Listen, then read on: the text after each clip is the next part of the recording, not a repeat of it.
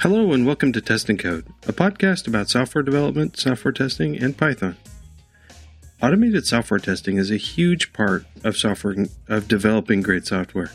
But some new developers don't get uh, exposed to automated tests until quite some time into their learning of programming.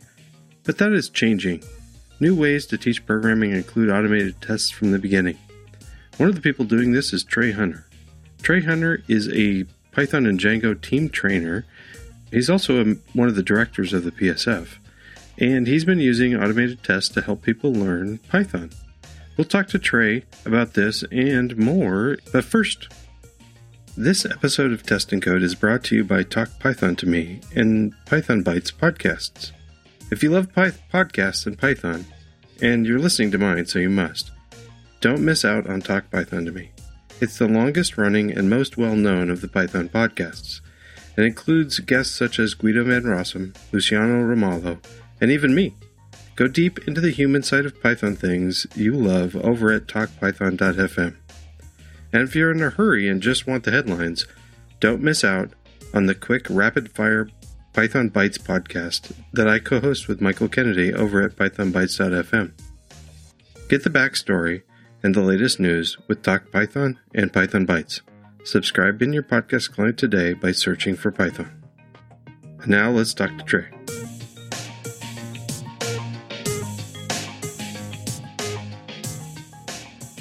I first met you at a uh, a Python meetup in Portland, and it's still the only. Uh, no, I went one more time, so I've been to two uh, Python meetups so far.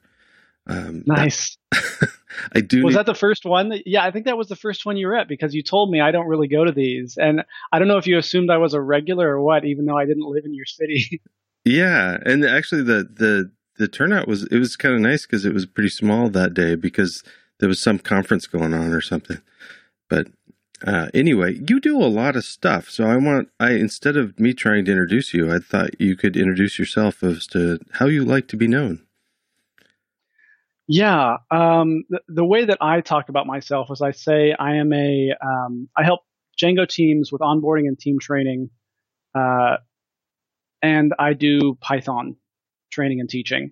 I'm kind of transitioning a little bit into trying to teach folks individually because most of the work I do, I've done consulting for years, and my work tends to be focused on businesses but that work of working with individuals is something that I've never really been paid for. So that's something I'm I'm eventually going to try to get into because it's it's so nice to be able to work with someone as an individual, teaching them as much as I like going into companies and working with their folks. It's just uh, nice to be able to work with individuals when possible. But that's that's the way I, I think of myself currently. The last few years, as I teach people Python and Django. Okay. Um, so you've been using. Uh, how did you get into Python and and and why why Python and why Django? Yeah, good question. Um, a friend asked me when I was in college, actually, he knew I did web stuff. I'd, I'd done web stuff of my own for years. He asked if I could help him uh, with his startup over winter break, make a website. It was, or, or the backend for a website, it was going to be in Python. I said I'd never done Python before, but I figured I could pick it up because I, I did it for a week uh, in school uh, for fun, and it, it seemed like a pretty easy programming language to pick up if you knew some other languages. And so I worked with him on that, and then I just kind of kept working with them. And then I got into another Python project, or rather, I, I found a client because I started doing freelance work, and I chose Python and Django as a stack. I kind of had control over that option. And I've kept choosing it because when working in the web world, it was always my favorite thing to work with there. And in general, as a programming language, Python is just a joy of a language to work with. Okay. And uh, Django's uh, still working for you for whatever you need to do usually. Yeah, yeah, I would say so. I mean, one of the great things about it is if I'm trying to make a quick and uh, quick and dirty site or a site that's supposed to last, either way, I mostly do the same switches and toggles that I'm I'm picking there because it comes with authentication built in. It comes with these things that I can customize later. I usually just leave them at the defaults until months down the line, though. Okay. Oh, that's that's interesting. Okay. Um, well, one of the things that we wanted to uh, talk about today is since you do a lot of training, uh, you'd mentioned to me that you include um, testing as part of the training. and that's right. the learning process. And I thought that's that's actually it's something that's growing actually, I think, because um well so so let's just we'll talk about some of the others later, but you how did did, did you always include uh, testing in your training? I didn't. So when I started doing training uh, a few years ago, I did not have tests. I had a, a curriculum that was built around a Sphinx website. I had a lot of exercises. I knew from the beginning I wanted to be as exercise heavy as possible because you learn by doing. And I'd, I'd kind of come from a background of having volunteer workshops that I was helping run in San Diego. And the curriculum we used was always very hands on. So I know I wanted the hands on aspect. I hadn't thought about having each of the exercises have automated tests. So probably a year later, I added, I just thought, you know, I'm going to add tests for my exercises. I tried out adding tests for exercises for tutorial at PyCon. It worked out really well. I added them for all the exercises in my curriculum. I had about 100 exercises at the time, I think. And it was amazing. It was probably the biggest change I've made to my own curriculum was adding those tests. And it's interesting because I didn't and still don't in my main intro curriculum teach testing or test driven development. But this adding of tests to the exercises themselves gets people exposure to the process, which, which is a, a really eye opening thing for them as well. But the biggest thing is it gives them feedback without me having to give them feedback individually. I don't have to necessarily go to each person in the room and tell them whether their code is correct. They know it's correct. They just don't know if it's readable or if it's fast or the, those types of things that the test may not actually test for. Yeah. Um, so, so you, uh, like, let, let's, you said you, you include a lot of tests. How do you deliver those? Are these, um, I've never been to one of your classes. So, right. Right. Um, Great question. So, uh, I, I, have a, a, zip file that they download from our kind of class website, and they actually get a local copy of the class website afterwards. So they have to download a zip file, and then they actually have to, uh, depending on the class, pip install a requirements file to get that zip file kind of working, and then they can run a little homegrown test runner. And the test runner is, it is ugly, and it's code that is doing magical things that shouldn't be done in an actual test framework, but it makes things a little bit easier for them. They don't have to know about unit test or PyTest or the dot notation for running specific tests. They just type in the exercise name and test.py exercise name and it figures out what it's supposed to do. Okay. Test. So they, what do they type in? Uh, they type in Python test.py and the actual name of the exercise. They don't type in the test name. They type in the the function name, for example, maybe uh, get hypotenuse. If they're writing a function that takes in two numbers, gets a, a hypotenuse of the a and the b. Okay. Uh, and then it finds where the tests are for that based on some that I used to do a giant dictionary, then I got lazy and did a docstring lookup for a string search, which is not the way you should write your actual code. It's very brittle, but it hasn't broken down in the last few years. And uh, while it makes it not easy to understand my test framework, which is a downside, it does make it so that it, it runs very um, easily for them the user interface for it is a command line, but it's easy to do. Exactly. Yeah, the user interface is, is still command line, but it's it's easier than if they were actually learning to run, you know, unit test or PyTest, where you've got to, to type out the name of the test because it's it's kind of a big step to say, I want to run my tests versus I want to run my code. It is a bit of a there's a bit of confusion that it adds for them there occasionally, and I do explain that I've got a homegrown test runner. You type in the exercise name, this is not the way people usually do testing. The tests that I've written are usual. The test framework itself is not typical. And that's just a kind of a little prerequisite I have to do with the explanation there. I think it is worth it at this point, though. I may change that process, but that that's not the important part. The important part of my mind is the the tests themselves and the testing process. The fact that they are testing their code in an automated fashion as they work through these exercises. Right. So so without um, it's a feedback for uh, being able to just um, like for instance, uh, if, if uh, an exercise has what do you say, like maybe ten tests that go along with it or something, yeah. uh, um, then uh, they can get far farther along. So the, their initial implementation, maybe it passes one or two of the tests, and then they can look at why the other ones are failing and try to make it better that way. Is do you see people doing that or? I, I, do, and the reason for that partly is I'm encouraging them to do so um, in it well inadvertently is the way I would think about it initially, but now on purpose. And this is something that a lot of folks who are teaching Python may not really think about consciously is the fact that in your exercise for tests, you often have uh, when you're describing the problem, a few test cases, some inputs, some outputs. You're showing it a command line, for example. Those are usually the easy cases. Those are the the cases that are not, you know, edge cases. In the tests themselves, I often have some more advanced tests that test things that functionality they may not have thought of. Right. And it's just kind of assumed by the problem statement and they might overlook it. And I don't want to show that in the problem statement because it's just really distracting the first couple minutes that you're working on it. Yeah. Yeah, I, I think it's an interesting idea, and, and I think it's um, uh, one of the things I'd like to see more of, and, and we are seeing more of. So, for instance, um, I'll highlight a couple other places, like the uh, uh, there's a website called CheckiO um, mm-hmm. that teaches coding through little little uh, exercises also, and it um, it does a, a, similar sort of thing that um, you tell whether or not your code works by running unit tests on it. Um, right. And and then the uh, the guys at PyBites are doing these PyBite challenges, and uh, they're they're doing the same thing. They've got uh, I think they use PyTest actually in their stuff, but um, similarly they they the defining you know it's it's sort of that idea of learning how to define when you're done. Um, but I do like that. I like the idea of um, having multiple tests so that you can. It's not just it's not just right or wrong. It's uh, it's it's almost there. Uh, like it passes right. most of the stuff or something. Um, so. Yeah. Well, and it's interesting because you know CheckiO and uh, the the bytes of code thing that the the PyBites folks have, those run in your browser, which is really convenient when you're doing this as an individual uh, maybe you don't have Python even installed on your machine, you can run it straight from the browser. In fact, you can even do on your phone if you want.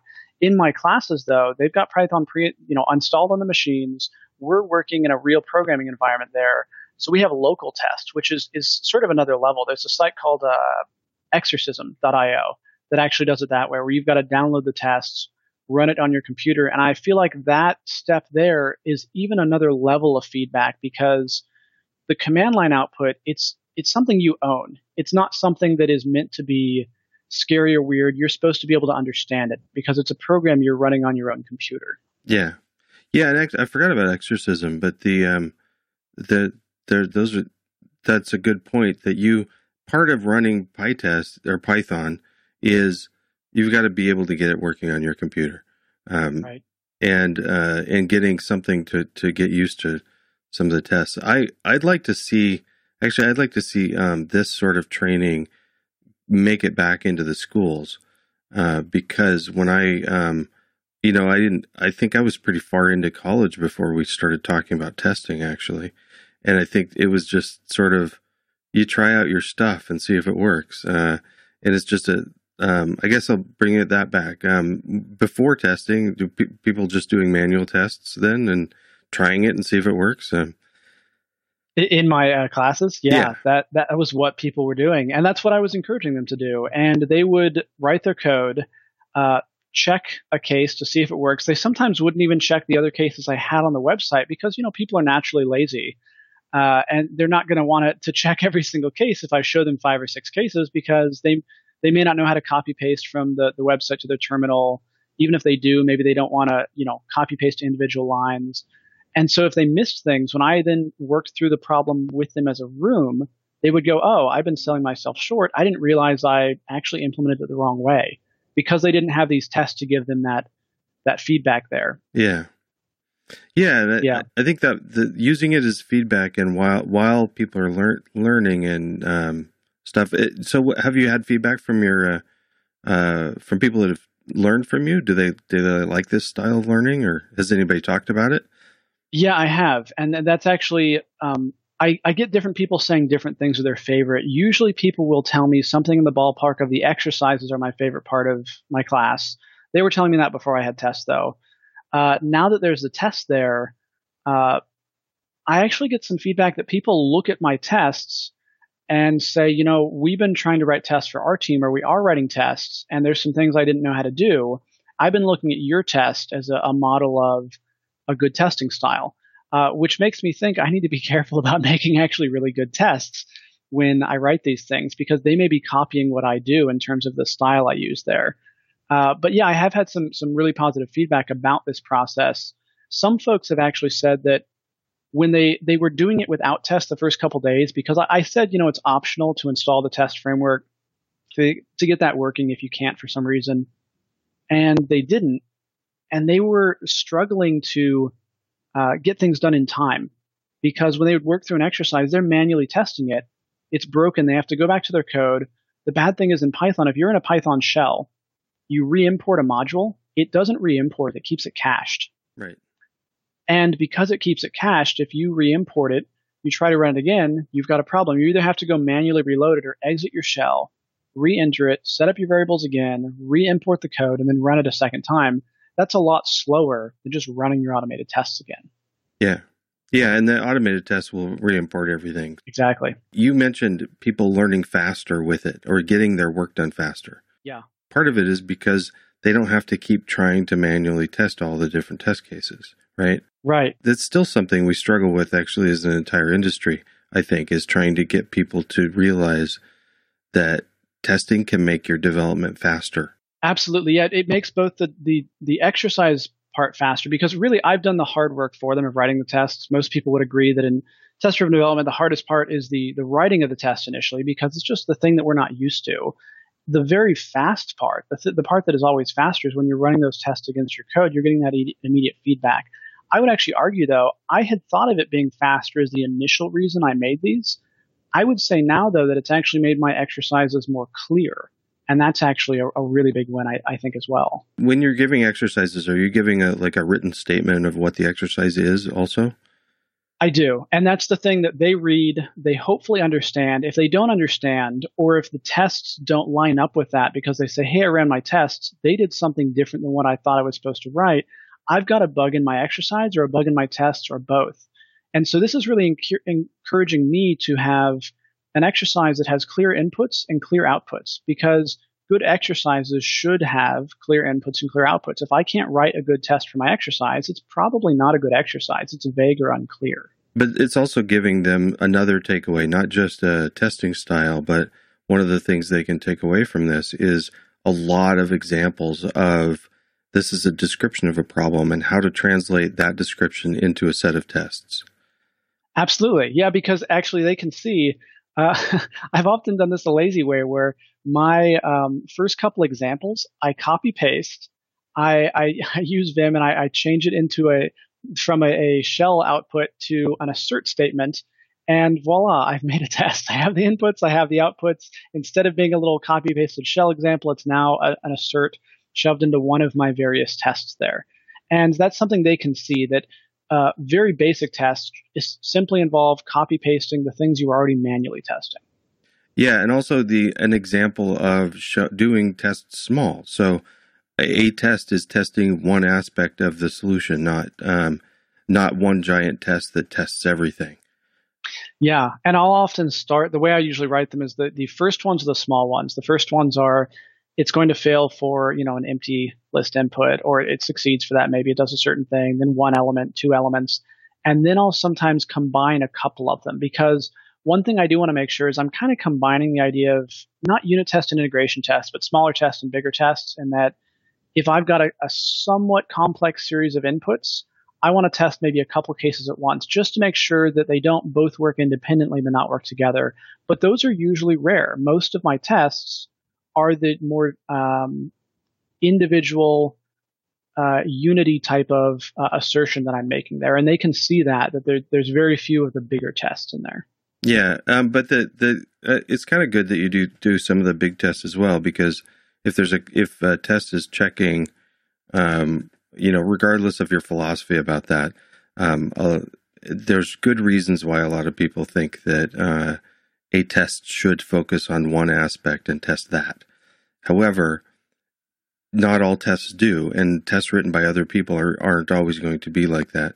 So, uh, being being able to look at uh, the output of a test and look at why it failed, um, it to make sure that you're understanding the assertion error, and um, because like I was actually going through an example that we'll talk about later, but um, uh, similar sort of problem. Uh, a a an exercise has a test that checks two different things, and it failed, and I didn't know why. I couldn't tell just by the failure that there was something wrong.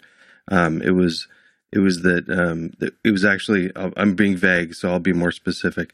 You had one test that, that had um, uh, not only does the input and output is that correct, but if you pass in something wrong, does it assert in the correct way? Oh, interesting. And having that combined in one test um, confused me at first. I'm like, I'm I'm doing this right. Oh, I didn't check for incorrect input. Yeah. Well, and and that's something that I've I've actually struggled with that, in that uh, this is an interesting. Um, uh, I don't know what I'd call it, but basically an interesting scenario of having people who are running tests who are the least familiar with tests and testing of anyone who I'm going to have run tests in any of my code at all because they are doing it for the sake of learning something new. And so they're not familiar yet with the process of testing oftentimes, or especially with Python itself. And so when they see something like assert equal, and we'll talk about why this is assert equal instead of an assert, uh, in uh, input output or output input, they see that that line fails and it tells them the two things are wrong. They don't know what the input is. And so I often will try to avoid using a variable for the inputs and outputs uh, that isn't very close to that assertion because I want it to be shown automatically in the traceback uh, there, which is something that they're not going to know to go dig in the code necessarily. I don't want them to have to go pop open the test file unless they uh, they really need to to understand it. And so it's it's kind of changed the way I write my tests as well to appease this particular audience oftentimes. So there is an elephant in the room. The elephant is I know you use unit test and not PyTest. Yep. Yep. I don't have a lot against unit test. Um, I just really love PyTest better. Yeah. So tell me why why unit test and, and why not something else? So uh, I have thought about rewriting my test from unit test to PyTest because they're in a class based model, which actually isn't the worst because I've got multiple classes in a module. I might actually keep with that even if I was doing PyTest. The bigger thing though is self.assert equal, self.assert greater than, all these types of methods, they really give my students the wrong impression potentially that Python is a language that loves its classes and then it loves camel case as well, and it loves this kind of uh, XUnit style sort of Java world of object oriented programming uh, in the, the sense of writing tests. And that isn't necessarily the case. So PyTest, the actual tests themselves, I find easier to read. The reason I started with unit tests and the reason I've continued to use it is my test originally didn't require any pip install.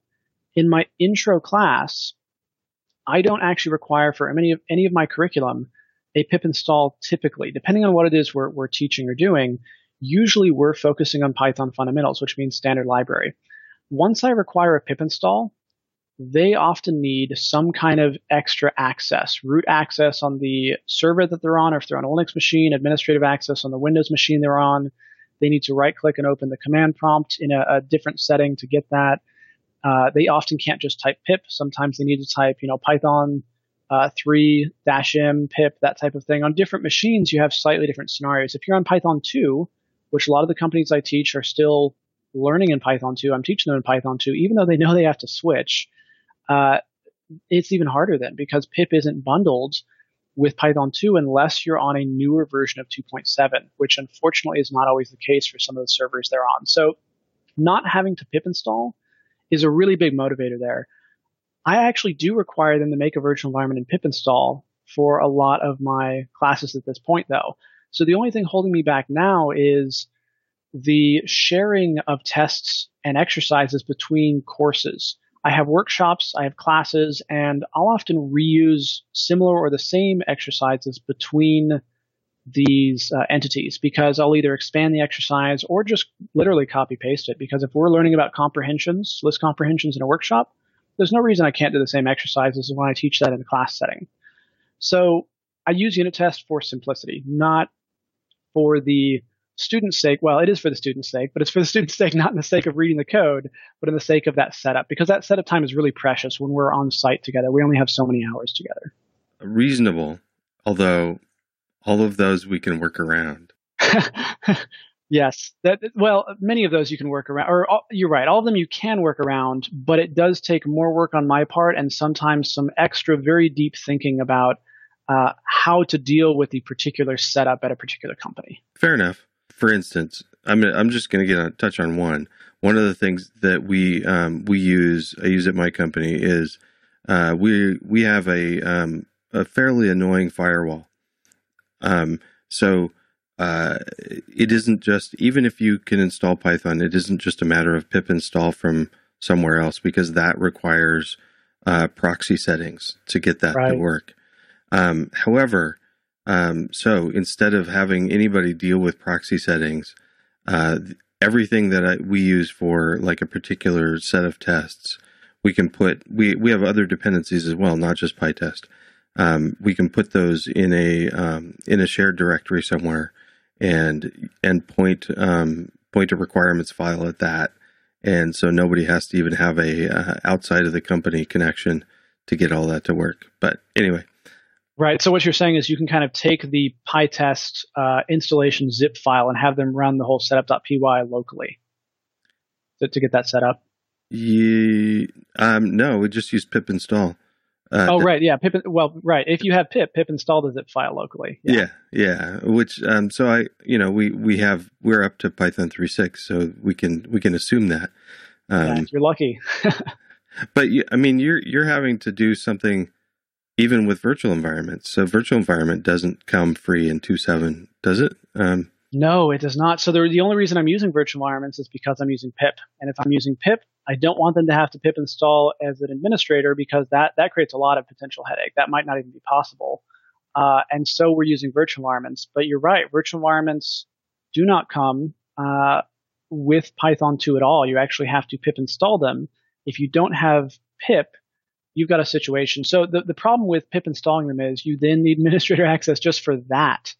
However, usually if you have a newer version of Python 2 and you're on pip, the administrators of that box typically have been kind enough to have some kind of virtual environment floating around in your path there. So that's actually rarely been a problem. The usual problem has been you're on an old enough version of Python that we don't even have a pip we have to make a virtual environment to even get access to that pip, or we might be stuck on, you know, easy install or something weird. Okay. Okay.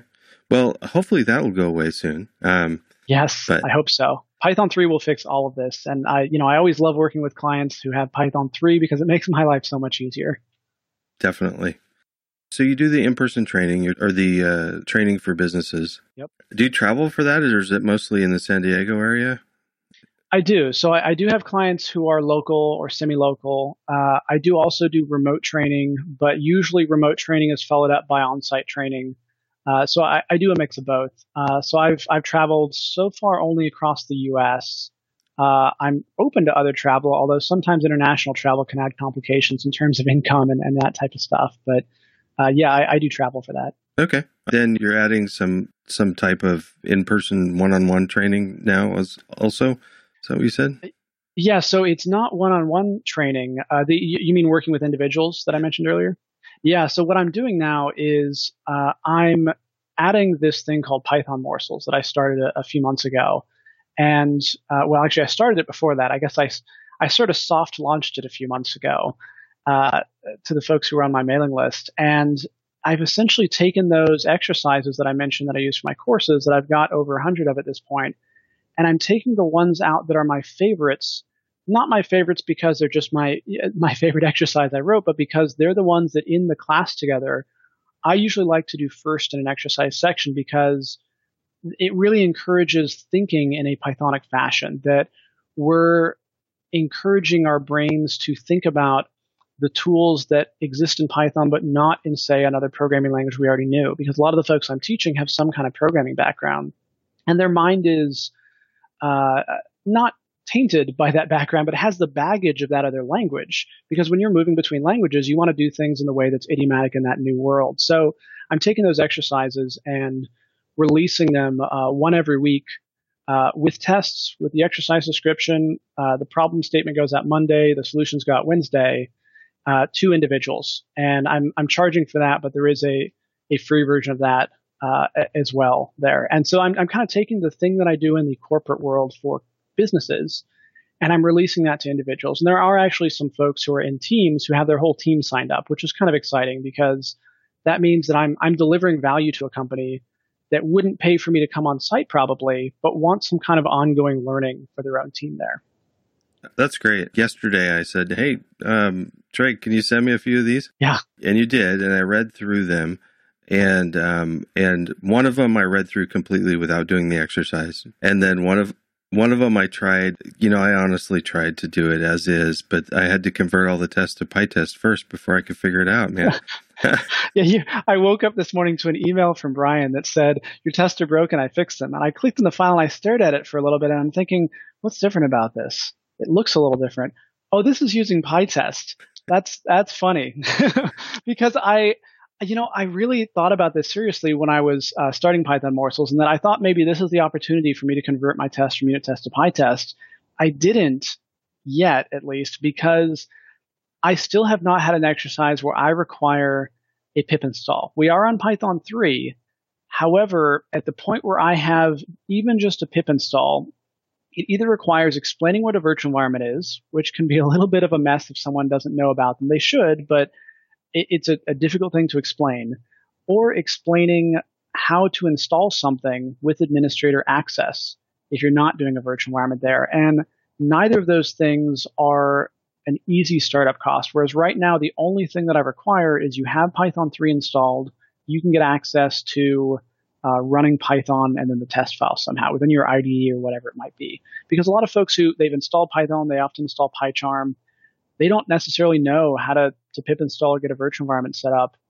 And that's something that I don't want to require them to do on day one or week one there with my exercises. That's completely reasonable, but you could send both. You're right. I could actually, and that, that that's honestly something that um, maybe I should consider doing in the future is taking all my tests, sending them the unit test, or even what I could do is I'll send them the unit test away and say, if you want to run this uh, with a, a, little bit different output, you can run it through PyTest. PyTest will run those just fine, even though, though my test might look a little uglier for you to read.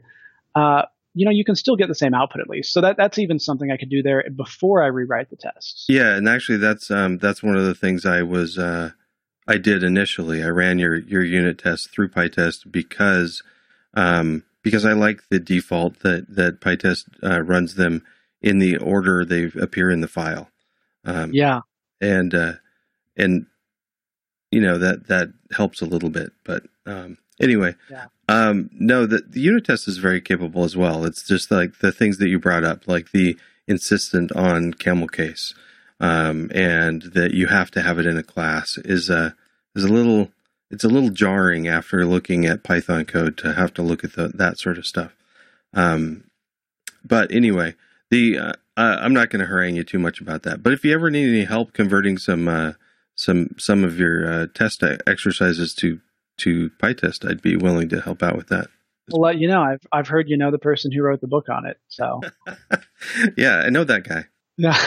I want to talk about morsels a little bit. If people want to get these weekly things, we may as well plug it right now. What's the URL again? Uh, so the, for the free ones, it's uh, try.pythonmorsels.com, try.pythonmorsels.com. For the paid ones, it's just pythonmorsels.com. So uh, this is something I've actually had that try URL up for a little while, but I I kind of just experimented with it um, while I was at PyTennessee this year, kind of telling folks about it, just to see what they thought of the free exercises and whether it interested people enough to to end up paying for the um, uh, ones that actually cost money. Uh, you don't you don't have to pay for the ones that cost money. You don't have to put in a credit card any of that. If you want just the four ones that are, are free, feel free to do them and call it a day and go do all the other various websites. There are a lot of other places on the internet to, to work through exercises. Uh, I wanted mine as a kind of more curated, very explanatory fashion. Uh, and so there, there are those free ones folks can just sign up and get for free. So I want to give you my reaction in real time. I haven't told you this ahead of time of, of, of uh, my experience with these so far. Yep. I encourage people to do it. I heard about these a couple months ago and, and I figured, you know, I already know a lot about Python. I don't need I don't need the extra stuff. However, you've spent a, you've obviously spent a lot of time making these uh, very, like you said, very curated. There's a few things about this. So what you end up getting is you get the the original problem description, you've had to edit these and and whittle on them so that they're they're fairly concise but clear. Yeah. And then you get the test file. And being the kind of the test head I am, I usually read the test file first and then read the problem description and then read go back and read the test and then try it out. Now, the I was one of the things I was unex, that was unexpected and awesome is is two things, I guess. Uh, first is that you do have that exact that there is those examples of how to translate a problem description to tests, and this is this is something that really we need to we need to do more of in school and in colleges and in, even in high school is how to convert requirements. A problem description is another word for requirements.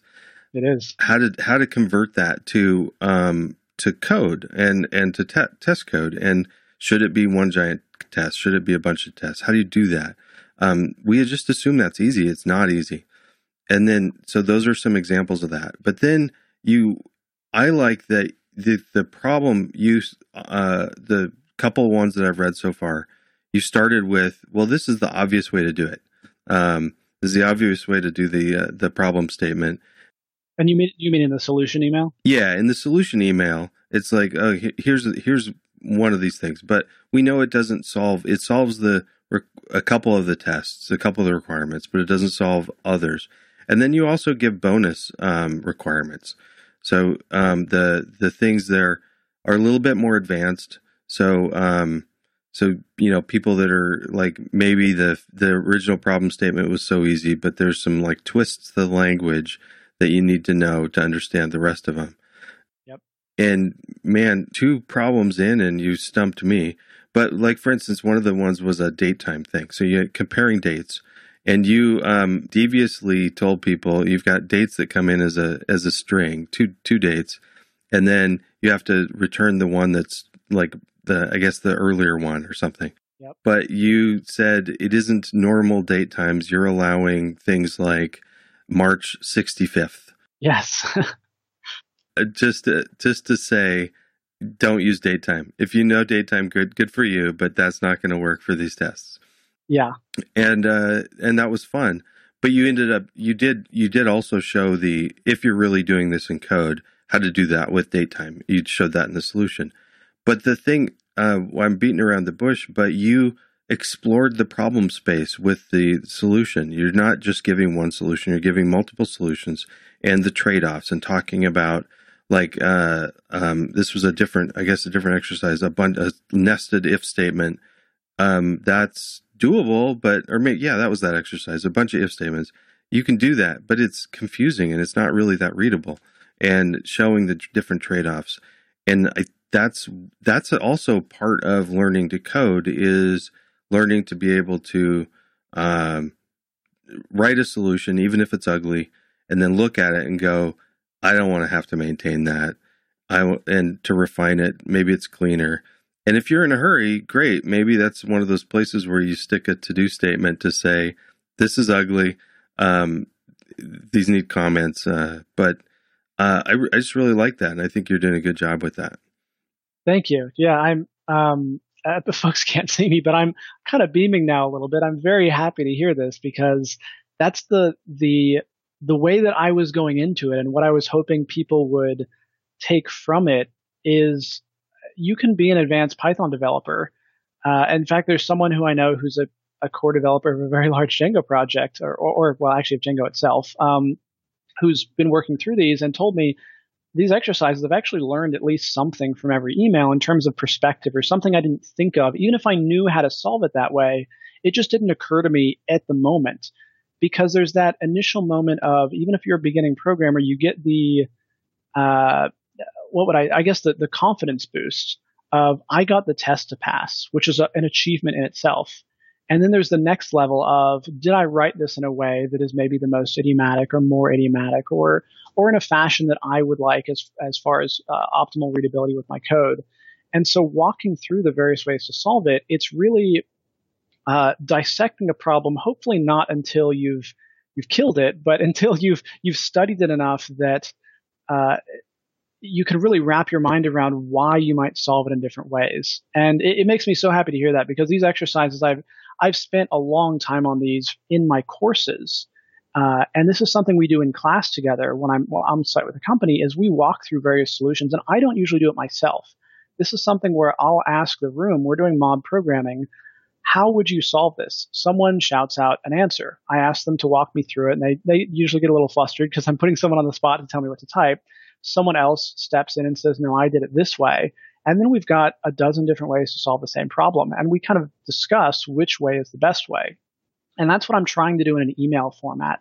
And so it's, uh, it's really exciting to me to write these because afterwards I have the feeling of accomplishment of I've kind of explored this problem space in a way that feels fun to me as someone who's gone through this problem. So I hope actually folks who are working through the exercises, and I actually need to talk to more folks about this, I hope people are doing the same thing. You don't just solve it one way. You think about maybe a couple of different ways to solve it. Yeah, well, I mean, in in like for instance, um, uh, a couple settings that people are used to, uh, if they've gone through school or they've actually been, done a job interview, is mm-hmm. you've got one shot. Um, right. Uh, th- what's the answer? How, how, do you solve this problem um, in a test or something, or or on a whiteboard in a job interview? And um, and actually, that's one of the things. Um, uh, this wasn't going to be part about job interviews, but I, I interview people as well. Um, and the if if you don't know this already, um, don't try to solve it in the most elegant, obvious, awesome way right away. One of the things, one of the reasons why coding examples are on whiteboards and stuff happen in interviews is to talk about the problem and um, to to write the obvious way down and then go, well, um, this is this might work, and I'm doing this, but and then step back and say, yeah, some of this is a little bit ugly, and I don't, I haven't solved this part of it, and and do iterative programming on the whiteboard if you need to. Um, right. Yeah. That and that's a it's it's a learned skill also of of being able to come back and erase some of your code and try it again and explore the problem space if you've it got time. It absolutely is. Yeah. The um, it, it's interesting because that that's a perspective I hadn't thought of before. That uh, you know I haven't interviewed in a long time either on either side of that table because I, I do uh, work with businesses mostly consulting work. And uh, the last time I was interviewed I actually remember I solved the problem and I solved it in a way that I said you know this is maybe not the best way to solve it but it's a way to solve it and I think it's pretty good. There might be a better one. They said what's another way? And I said well here's a worse way to solve it which is you know bitwise shifting. I think it was something involving mod 2 and uh, they said that's interesting, and I said, you know, I, I don't like this way of solving it though because it might be more efficient, but it's also just not clear. They said, what's another way to solve it? And I, then I had to think up another way, and it was it was an interesting process for me. But I do feel like that's an acquired skill in itself is the art of actually interviewing there. Yeah, yeah, um, and and um, I always thought actually I don't have time for this, but I think it'd be cool to have somebody as a service um, do mock interviews for people. Um, you could even do it over right. Skype of like pretend you're trying to get a job here. Um, uh, like let's do some practice interviews. Uh, so I like that because that's one of those that I've I've told folks who I, I talk to a lot of folks who are getting into programming, uh, either from coming from a code school or running it on their own. Because I go to my local study group every week, and one of the things we talk about oftentimes is they say, you know, I'm not applying for jobs because I'm afraid to interview.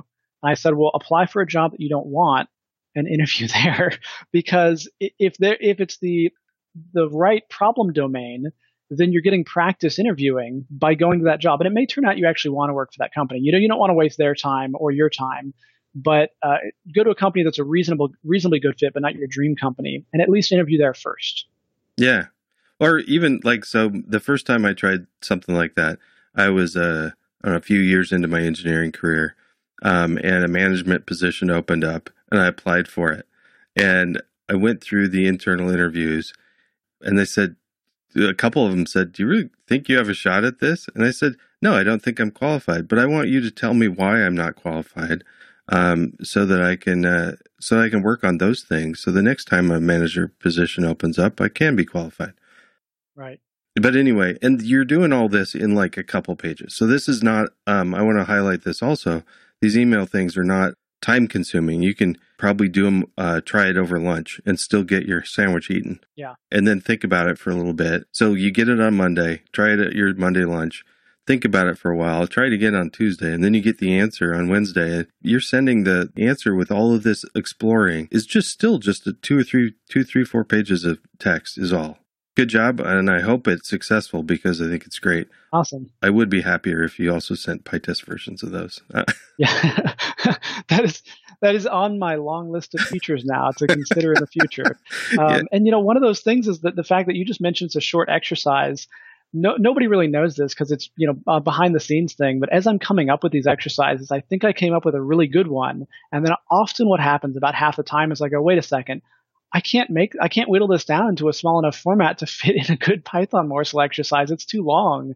And then I end up adding it to the list of rejected exercises. And I wonder if I'm going to end up making like a B sides of this one day where I've got the longer ones, the shorter ones, that kind of thing. Oh, that'd be awesome. there'd be people that are up for that too. The the weekend projects. Uh, right. Yeah. Maybe um, months down the line when I have enough of them. Yeah, but the the one of the things I wanted to uh, mention before we go. Oh, the thing I learned just this morning is mm-hmm. if you have a keyword argument and you want to force it to be a keyword argument, and not allow um, allow it to be passed in not is the whole putting a star in the middle of between um, between normal arguments and keyword only arguments. Did not know that was a thing. So yeah, and that's something that I, I mentioned in the last blog post I wrote on keyword arguments, but a lot of folks kind of skipped over that section because they didn't, uh, they, you know, they, they were skimming the article and went, I already know about keyword arguments, which you do, but you know them from the Python 2 world because that's what we're taught still. Even though we're all, a lot of us are using Python 3, is we skip over that required keyword argument thing. So I actually wrote that article specifically, and a lot of my blog posts specifically for Python morsels folks to link to that explanation because it's something that uh, we often don't get exposure to in intro courses. Yeah. Well, that's I I'd encourage people that that want to try to come up with topics for blogging. Also, is mm-hmm. uh, when you get stumped at work and you have to look Google something to look it up, um, write a blog post about that um, because you just learned it. You need to solidify the learning, and that's a good topic for a blog post. That, that is the best time to write a blog post. That's actually where all my posts come from. Is either I got confused by something, or someone asked me a question, and I tried to link them to an explanation, and I couldn't find a good one. And then I went, well, wait a second. I could write an email explanation, but how about I write a blog post and link them to that instead? And I'll usually try to do that, you know, down the line. So that, that is the best time to write a blog post. Absolutely. If you are a beginner and you are stuck on something, write a blog post. And that, that's the absolute best advice that I've ever given that I don't follow myself, but I should. uh, yeah. Um, one of the things you said you didn't, you don't uh, address test driven development um, really directly in your classes, even though, or your teaching, even though you're kind of doing that because you're writing the test for them anyway. Um, um, is that on on purpose or just something you don't want to address or? You know, it, it is on purpose. So learning good test practices while learning a new programming language, even if you know another programming language, it's like trying to learn. And this is uh, folks at my study group have told me they're trying to do this. They're they're learning Python and they're learning Vim at the same time. It's cool if you want to learn Vim. It's great if you want to learn Python. Learning them at the same time is difficult because you're not comfortable with your text editor. You're not comfortable with your programming language. You, you need to be comfortable with something when you're learning something new. So it's nice to to separate the the moment that you're learning about, say, Python, and the moment that you're somewhat comfortable with that, and now you're learning about testing. Learning about the two things at the same time, I find to be a little bit overwhelming. And so, and, and that's actually a feedback I've gotten when I do try to teach uh, test-driven development on day one is it's difficult and frustrating for people to figure out how to write good tests while they are also figuring out how to write the programming language that they're writing the tests in. So it's a little bit diving too deep there, I think, for a lot of folks. Yeah. Yeah, yeah. It's separating uh, learning one thing from learning the other. Yeah. How about in your personal work? Where does testing fall when you're writing um, your own code? So in my own code, um, it's interesting because my, my own code if it's a website, I want tests for the uh, the main flows that matter.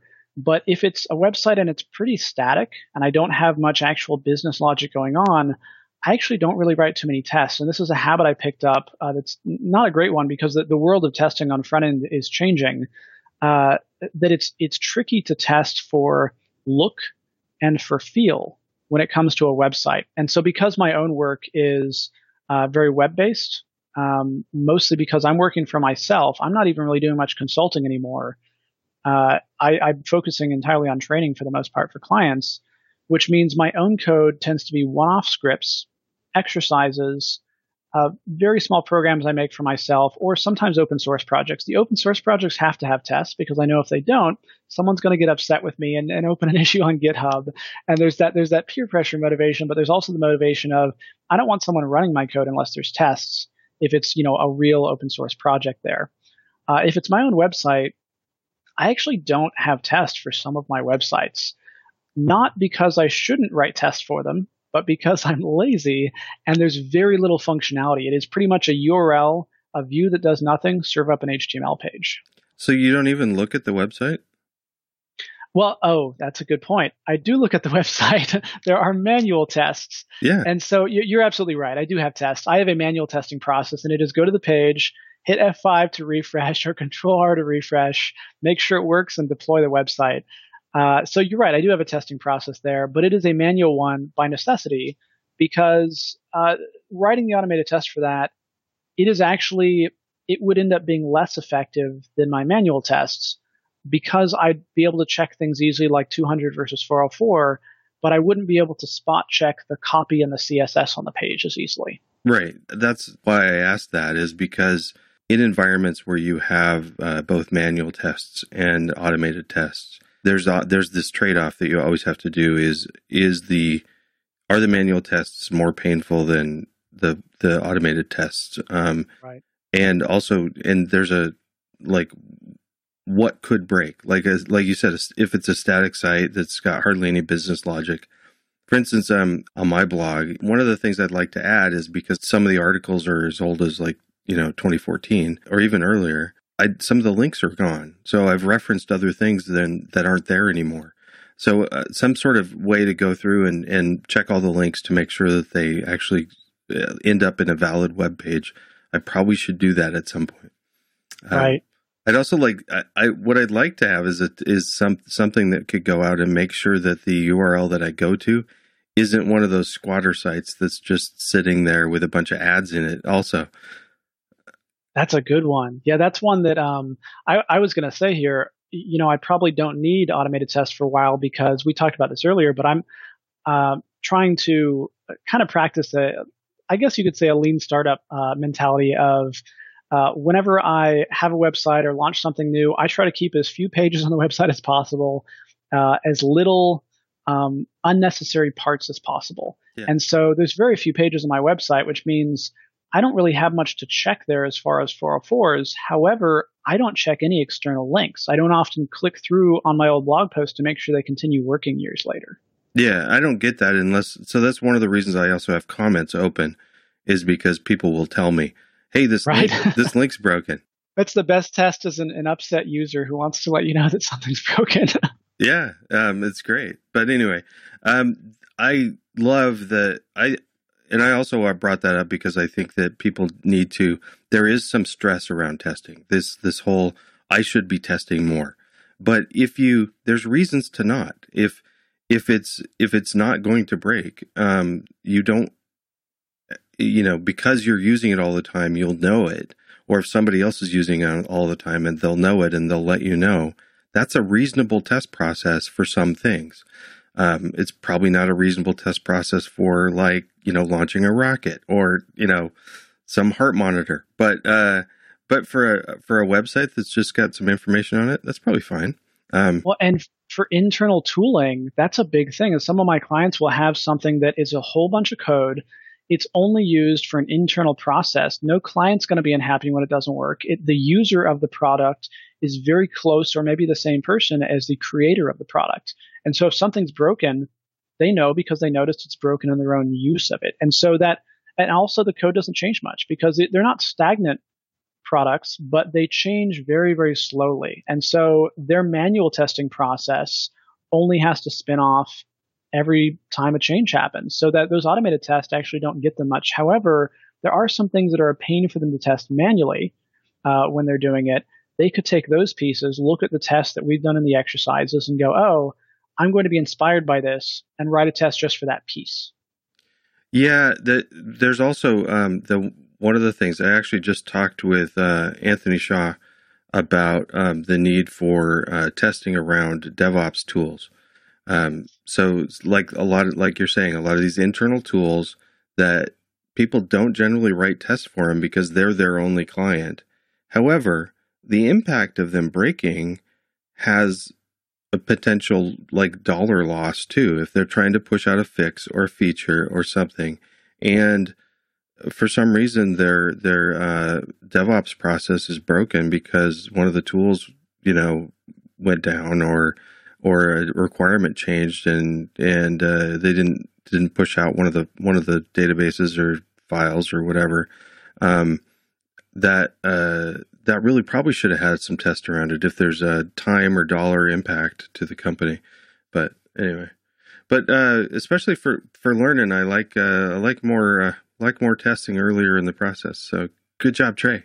Um, excellent. Thank you. um, so before we leave uh, any other bits and pieces you wanted to to talk about before we um i guess i no i didn't really mention my introduction that um, i do a chat every week for python folks uh, I may change the the uh, amount that I do that. Currently, I do it every week. Uh, I have a mailing list thing. I send out you know the chats and the blog posts and some other kind of useful links I find on the internet because I've got my own queue of kind of favorite PyCon talks and such. Uh, and then there's there's always Python morsels, this thing we talked about that I, I want more people using because I want more feedback on. And so the URL I'll give for that is not pythonmorsels.com, but the free one, try.pythonmorsels.com.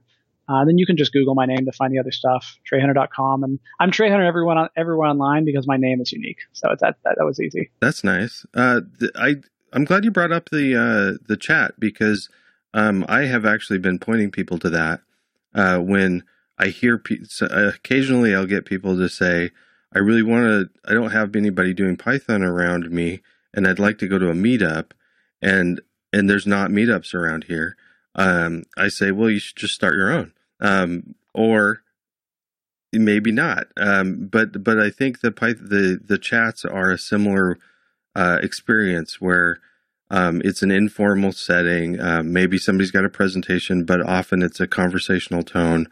Uh, similar to a meetup, and you get the opportunity to ask experts questions and stuff. So, uh, yeah, well, and it, it, seems like it's me broadcasting a bit there, but often people will ask a question and I don't know the answer, and someone else will chime in with answers, and so people are talking to each other, which is nice. And sometimes I do bring on, you know, famous book authors, like I, I brought on Brian Okken last year. You might have heard. Let's talk about his PyTest book. Yeah, yeah. So, and that's definitely why I harangued you on PyTest. So, yeah. But um, hey, I got to get back to work, and you probably have things to do. So thanks a lot for coming on the show today. Yeah, thanks a lot, Brian. Thank you for listening, and thank you to our sponsors, TalkPython.fm and PythonBytes.fm, the um, two wonderful podcasts that I think you'll like if you check them out. Thanks.